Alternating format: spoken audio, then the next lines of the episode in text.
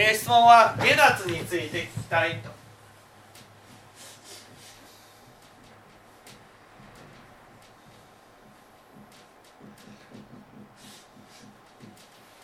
ね、下脱とは何ですかと。木森さん、下脱って何ですか？まあ、苦しみから解放され、苦しみの世界から脱出することです。ん？下脱って何ですか？下脱。まあ、仏教の究極の目的でございます。ん？いやいやだから下脱。まずねその清盛さんはねなんていうんですかねこう答えてるんですよ。ね。その「朝って何ですか?」って聞いたらね「メロンです」って答えてるような感じなね、メロン？メロン。メロン？メロンですって答えそうそう。いいですか？なんでメロンなんですか？下脱って何ですか？って言ったら下脱の下っていうのはねこれ解くっていう意味なんですよ。ね、脱っていうのは抜け出すっていうふうな意味なんです。だからまずは漢字の意味を正しく理解することが大事なんですよ。今日さね苦しみから解かれて苦しみから抜け出すそれはね全然説明になってないんですまず分かりやすい言い方はじゃあじゃあ本当に知ってますよ。じゃあそうなくて漢字の意味を説明してくださいって言ってるわけ。だからここにはね当然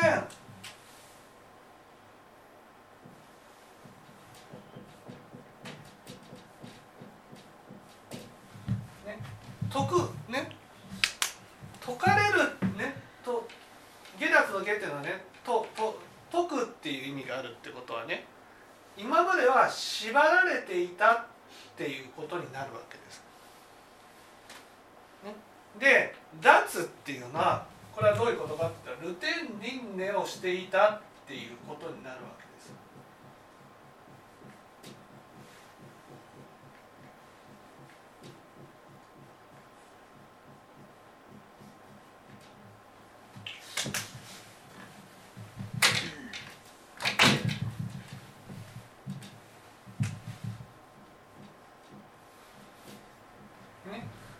つまりその下脱の下っていうのは縛られている状態。そして、えー、下脱の脱っていうのはいわゆる何何かから抜け出せずに同じところをぐるぐると回っているっていうことを表すわけです。だからまずそこから説明をしていくっていうことが大事になるわけです。だから苦しみから解かれる。苦しみ？つまりここで大事なのは苦しみってどんな苦しみかっていうことが質問者は聞きたいわけですよね。だから苦しいっていうのはねお腹が空いて苦しいのか何が苦しいのかっていうことなんです。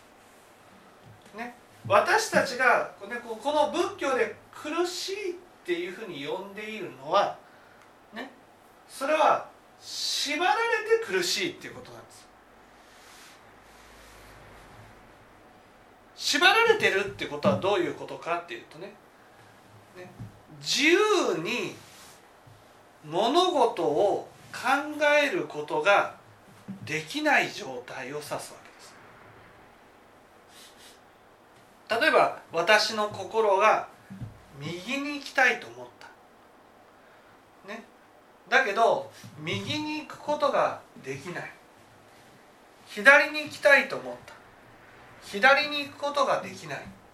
これが縛られているっていうことなんです。ここで自由で考えられないと言いますね。意識じゃなくてっていう意味ですか？意識でいろいろ考えることではなくて。意識でね意識で考えているものには必ず縛りがあるんですよ。ね、縛りが。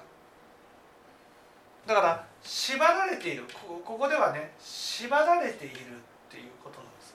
縛られている。それあのそれを縛られてるって自覚できる人と自覚できない人がいるみたいなことですか？その意識でいろいろ考えそのね縛られているっていうふうに普通は思わないんです。思わない人思わない。でもそのねその仏教を聞いていって初めてこう自由に物事を考えようとした時に縛られているっていうことが分かってくるわけです。ね、それがその縛られていることがなくなった状態が下脱の下っていうことなんです。縛られていることが、まあ、分からない状態、まあ、自分そうだと思うんですけど分からない状態プラスなんでうん縛られている状態になっているのかっていうのがちょっと気になるんですけど、なんで縛られている状態になっているかね例えばこの縛られているっていうことは何に縛られているかというと仏教ではね「う」に縛られてるんです。う。うっていうのはこれ十二因縁の中にある「う」です。ね、何かっていうと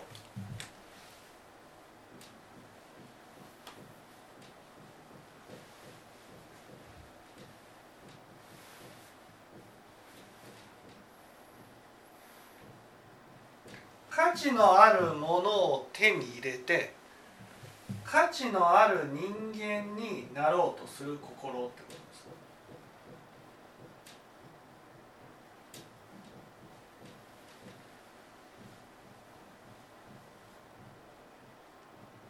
ね例えばこの価値のあるものって何かって言ったらみんながみんなが価値があると認めているものってことなんです。みんなが例えばそれはお金だったり地位だったり名誉だったり財産だったり。例えば宗教をやってる人なら「あなたは信心深いですね」とか「あなたの信仰は深いですね」とかね。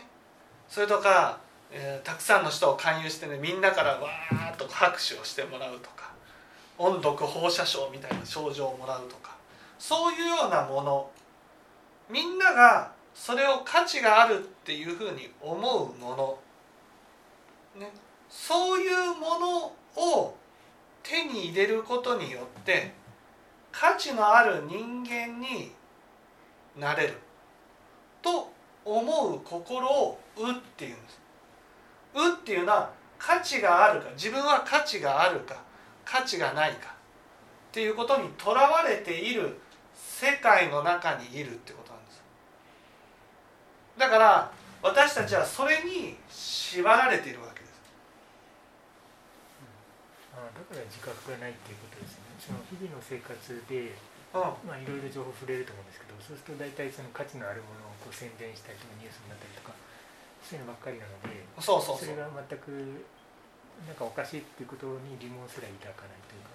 うんそうそうそうなるそう。だから自分は当然のごとく価値のあるものを求めて価値のある人間になろうっていうふうに思ってる。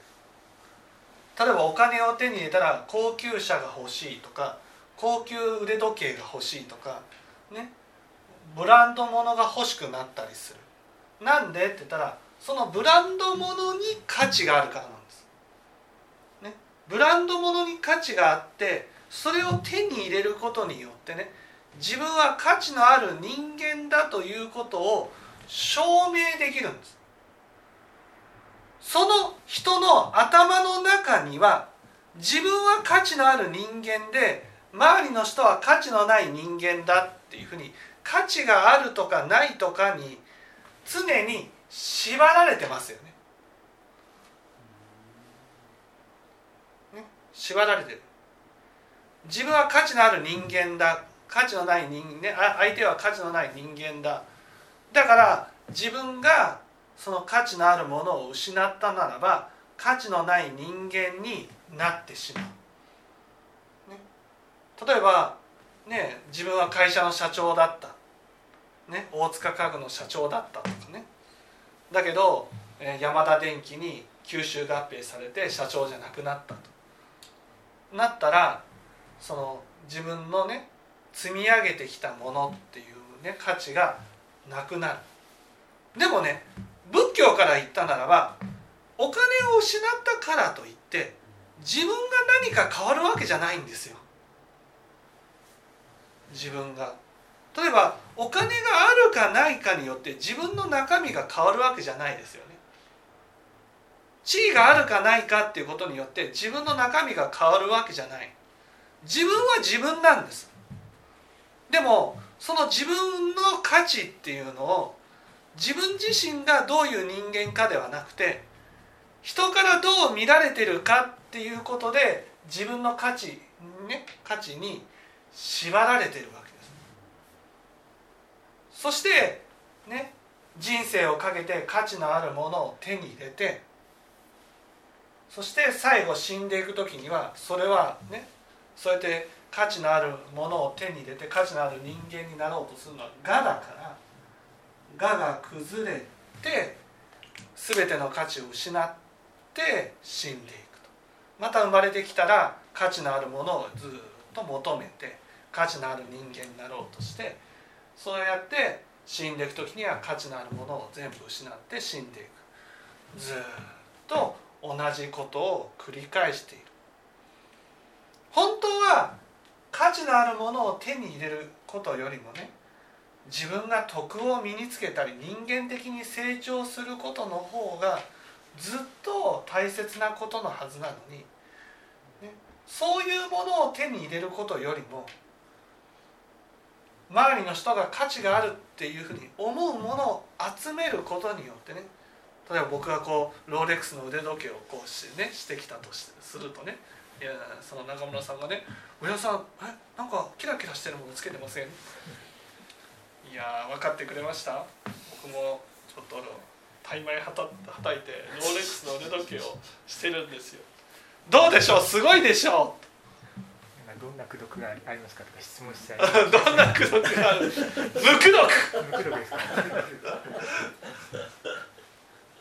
とは言えないですよねねそういうものそういうもので自分をこう飾ろうとする。ね。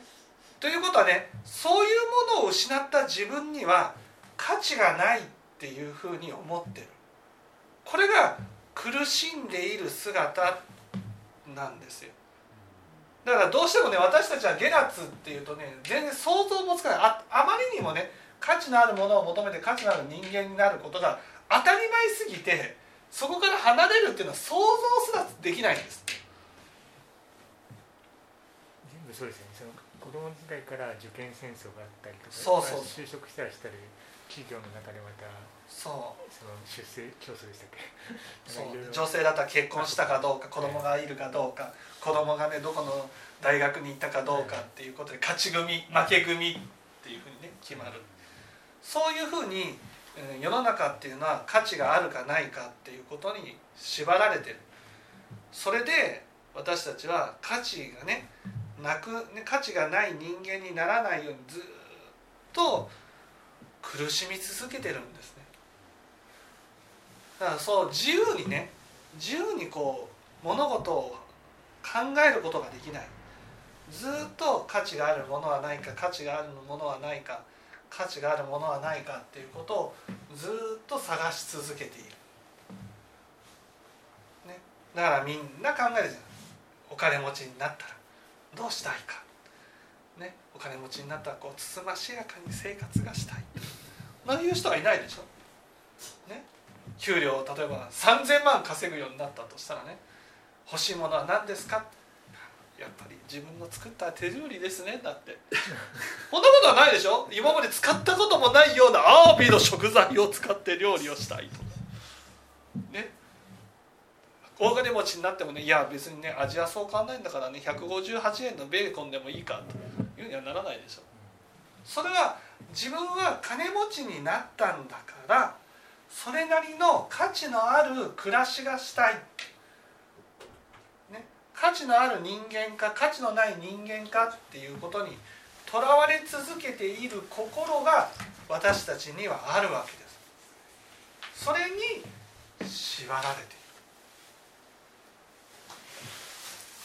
何に縛られているかっていうね価値のないね価値のない人間になることが怖いんです。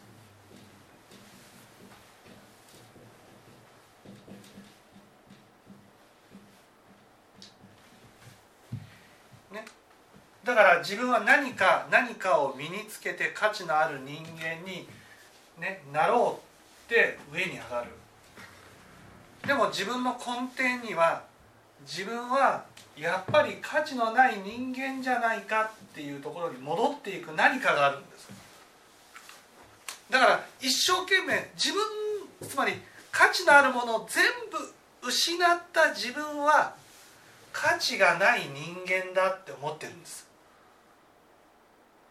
ね、だから価値のあるものにしがみつかずには折れない。これが縛られているということなんです。だから価値があるとかないとかにとらわれなくなるっていうのが芸ってことなんです、ね、そして価値のあるものを求めては失い求めては失い求めては失い。それは一時手に入れることはあっても死んでる時には失うからね。そういうことを果てしなく繰り返しているルテン・リンネの世界から抜け出すことが脱、ね、例えば私たちそのここではね脱下脱っていうと六道万行その六道輪廻の世界から抜け出すっていうね。こういうふうに言われますけど六道輪廻の世界っていうのは人間に上下を作るわけです。主上に。地獄が下で天上界が上で上になりたい上になりたいなぜって価値があるからなんです。地獄に生まれたものは価値がない。天上界に生まれたのは価値がある。だからこの「う」という世界なんです「う」という世界は価値がある。人間に必ず上下をつけてどちらが上かどちらが下かっていうことを問題にする世界なんです。だから人間的に下の人間よりも上の人間になりたい。上になりたい。上になりたい。上になりたい。上になりたい。上になりたい。もうそんな心しかないんです私たちに。先ほどのあの自覚ができないっていう話がそのルテンリンにしてる状態につながるっていうかそうそう。自覚したらあれって気づくから、うん、ルテンリンからこうは離れようみたいな話も出てくるかもしれないそうそうそうその自覚すらないからずっとルテンリンできるっていう感じそうそうそう。ね。だから例えば阿弥陀仏の本願でもね、私は仏になりたい浄土に生まれたいなんて浄土の方が上だからですよ。でしょ？ね？皆さんこうねなんで浄土に生まれたいんですか？浄土って言ったら、ね、人間としては浄僕浄土に生まれたんだよ。浄土に生まれたんだよ。って自慢ができる。と思って。でだから心眼会で皆さんなんで信心欠如したいですか？だって自慢できるでしょ？信心欠如したんだ。でしょ？信心欠如したすごいでしょ？みんなから羨望の目で「わあ信心欠如した人だったらすごい」とかね絶対見られませんから。大丈夫。疑われますから。本当に。ね。そういうふうにね自分は信心欠如したらどんなに素晴らしい人間になるだろうか。どんなに上の人間になれるだろうか。どんなに価値のある人間になれるだろうか。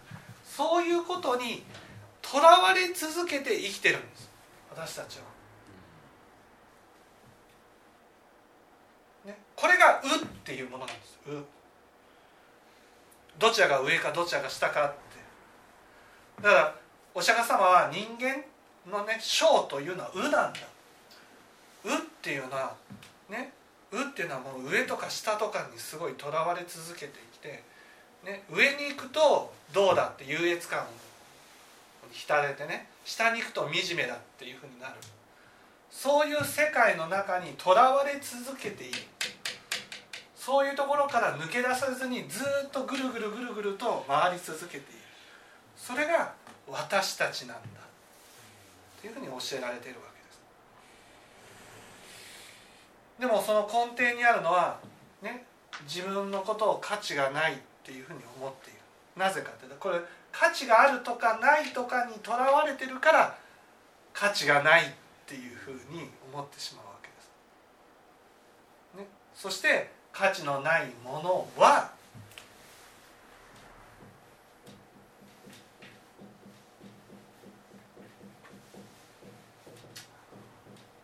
見捨てられると思ってこの見捨てられることが怖いからだから価値のあるものに縛られてそして一度手に入れた価値をねあの人もそうだったじゃないですか。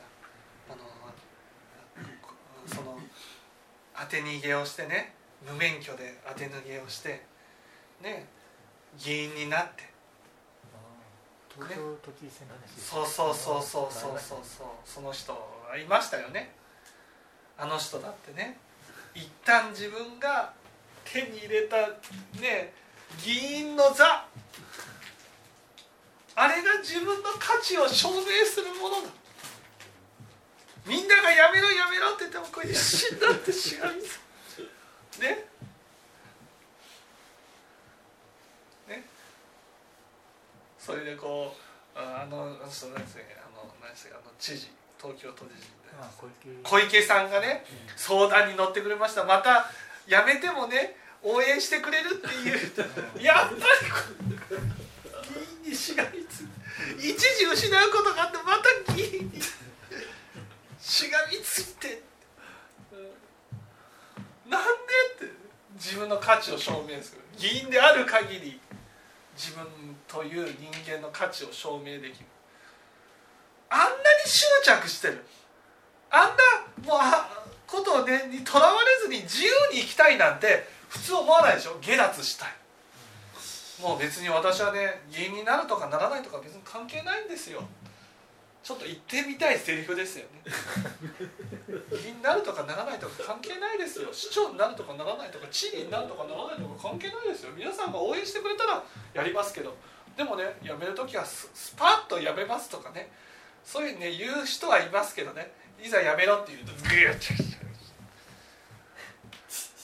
それをこう例えば安倍さんとかねちょっと体調不良できれいに辞めるとなったらね。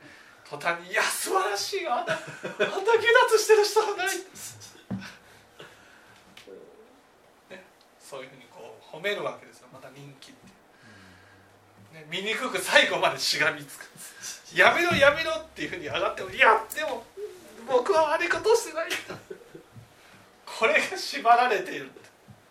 これを見てねあ縛られてるなって思う人はほとんどいないんです。武器を勉強した人だけああそうか。ああやってにどうせ最後は失うのにそれでも必死になってしがみついている。権力の座。それを失いたくないんだな。とでも仏教はそういうものにしがみついても最後は失わなければならない「う」っていうのはね。老死ね。老死によって失われる。これが十二因縁の教えなんです。老死によって失われる。ね。だからどんなにその価値のあるものを手に入れてもね時間というものがねそれを裏切っていくわけですよ、ね、例え筋肉隆々になってねこうボディービルになったとしてもね90になったらもうヨボヨボって、ね、その筋肉という価値も失われていく、ね、家を建てた。ね、この家が私の家だってねどうだすごいだろうと思ってもねね年を取るとね座敷牢みたいな部屋に閉じこもってねそしてねこう子供たちが若者顔に家を使っている、ね、そうするとあこの家は私の家じゃなくなったんだ自分のねもう人生をかけて建てたお家がね人のもの人っていうか子供のものになっていくと、ね、せめて子供に執着してね子供が私のね、価値の証明だっていうふうにしたいけどね子供は言うこと聞かない、ね、そして年を取るとボケてきてね「お父さんもうこんなこともできないの?」とかねそういうふうに言われる。上から目線昔は俺が上から目線で言ってたら今じゃ息子が上から目線でものを言う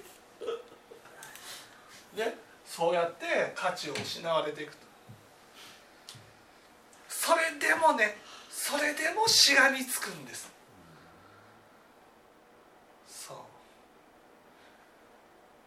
そうそういうことが分かってくると最後仏教だから下脱したいっていうのはね普通の人にはないの。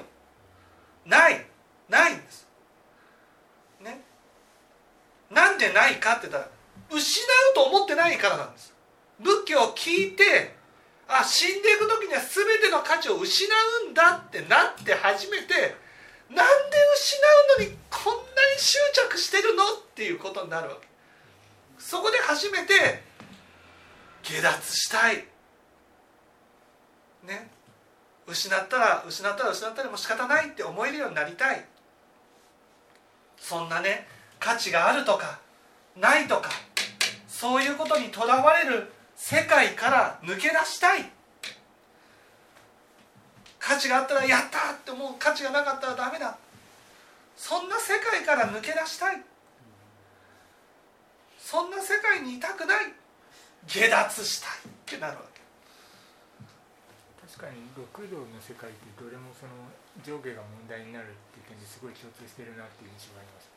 そう。動物とかでもそのち力の強い人がこうなんかトップになって集団をそうそう。率いたりとか自国会は自国会でもその犯罪のいあの程度がひどい人ほど自慢するみたいな話を診断会時代に聞いたことあるのでうんなん。か似てるなっていうそうそれが本当に仏教勉強して初めてねああ下脱したいな下脱したいなっていうふうにそういう気持ちになるんです。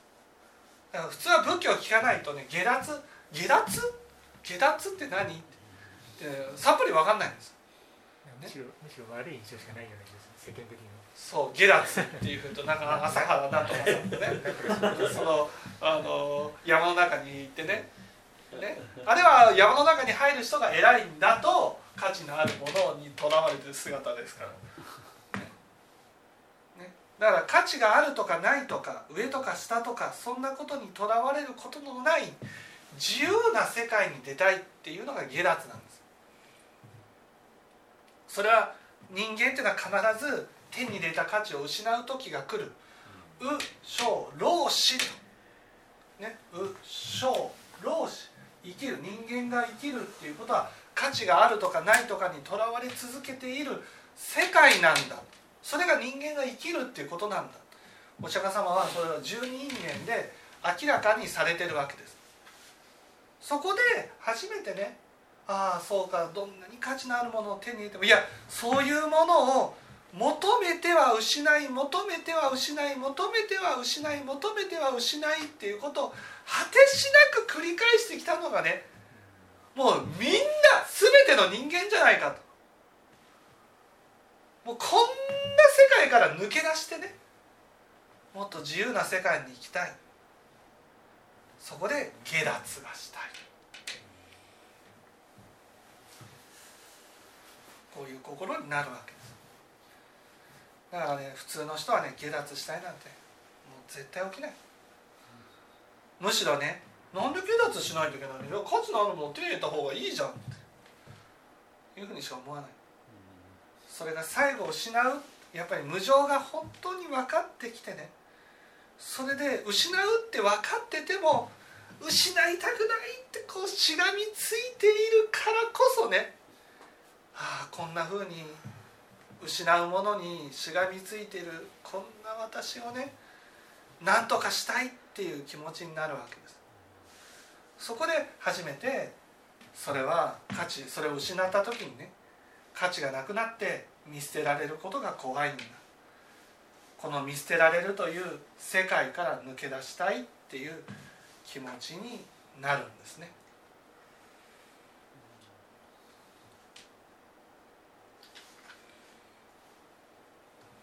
買っていただけたでしょうか。はい